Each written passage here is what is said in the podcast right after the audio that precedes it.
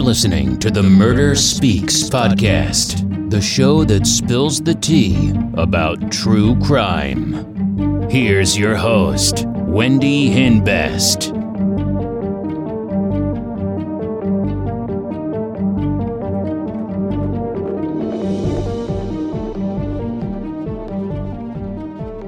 Hey, welcome back.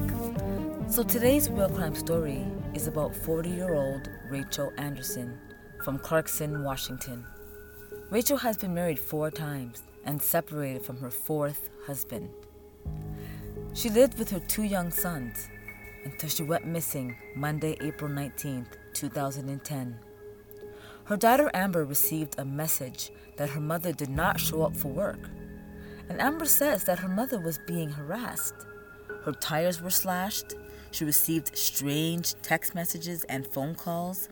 Your call has been forwarded to an automatic voice message system. Leave a message is not available. I just had to call back because I want you to know I don't owe you anything. I, I don't feel guilty about it, but I, I don't owe you anything. It's only a matter of time before we get your cell phone number, and then we'll have fun texting again. All right, bye. The caller disguised their voice, and they were watching her. They knew what she was doing. The caller would tell her when her lights were off. She would sleep on the couch because she couldn't hear anything upstairs and she was too afraid. When she went missing, Amber and her sister Ashley called the police. They went to Rachel's house, but were too afraid to go inside because they didn't want to find her dead. When Detective Nichols gets there, she goes inside the house, but there was no evidence of foul play.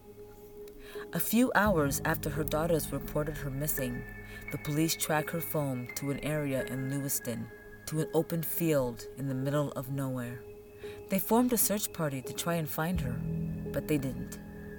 Her phone stopped pinging, and her car was missing.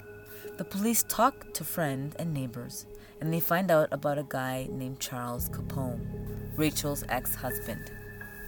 Three months after they were married, they separated, and now she's missing. They arrest him on a gun charge, and he goes to jail.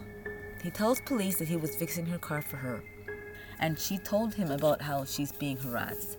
He tells her he's being harassed too. The police ask him the last time he saw Rachel, and he tells police it was April sixteenth because she was there to pick up her car. Rachel went there to exchange cars. He was fixing her car. She left in a white G M C Yukon. Five days after she went missing, her car was found.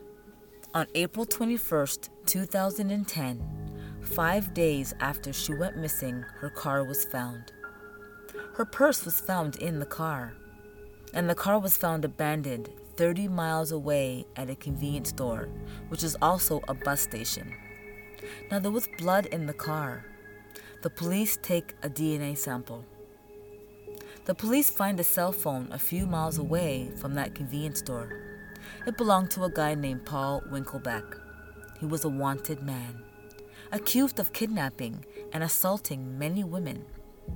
But there was no evidence that he had anything to do with Rachel's disappearance.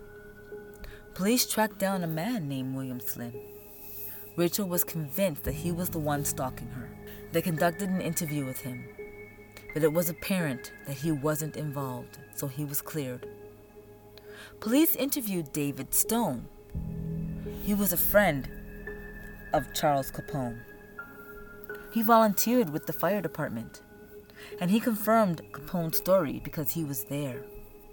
He said after Rachel left, he and Capone went to the bar, but the video surveillance showed that they were never there. Now the police are more suspicious. The police got a search warrant to search Capone's shop, but they didn't find anything. The D N A results came back, and Capone's and Rachel's D N A were found in the car.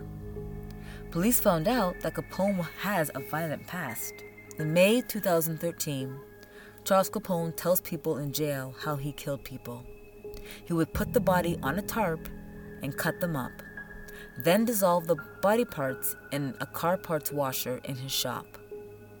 Then he would bury the body so deep that nobody would find it. Capone was the one behind the phone calls and the stalking. The police talked to David. The police were preparing for trial. He is sentenced to three to seven years.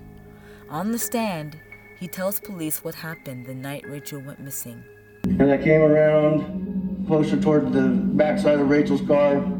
Charles was on top of Rachel, strangling her. This is the area that, uh, back on April sixteenth, twenty ten, that we disposed of a package that we had in the back of my Durango. Uh, I drove here from Charles Capone's shop uh, at approximately ten thirty or eleven p.m. that evening. And we're approaching the area that we're in right now. And this is where, as I was driving, Charles told me to stop. I stopped, he jumped out, I got out. I got around to the back of the car. He already had the back of the car opened up. Uh, he was pulling the package out, and I assisted him, and we proceeded to the side of the trauma wall there and threw the package over the side. And what was in the package? The body of Rachel Anderson. Charles Capone strangled her, and David Stone helped him get rid of the body. They dumped her body in the Snake River over the Red Wolf Crossing Bridge. Capone is sentenced to life in prison without parole. Rachel was filing for a divorce from Charles, and they still haven't found her body. He made her feel like he was there for her. He just lured her in so she would trust him enough, and then he can kill her. Well, thanks so much for joining us on this week's Real Crime Story. If you like it, please share it and subscribe. And if you are a true crime addict like me, check out my store, crystal kiss dot com, for some murder merch. I sell t-shirts, hoodies, and leggings. Check out my YouTube channel, where I talk about more real crime stories. I also have another podcast called A Girl Who Craves Her Faves, where I recap all the drama in my favorite reality shows, so check it out. Don't forget to subscribe. Thanks for listening. Bye.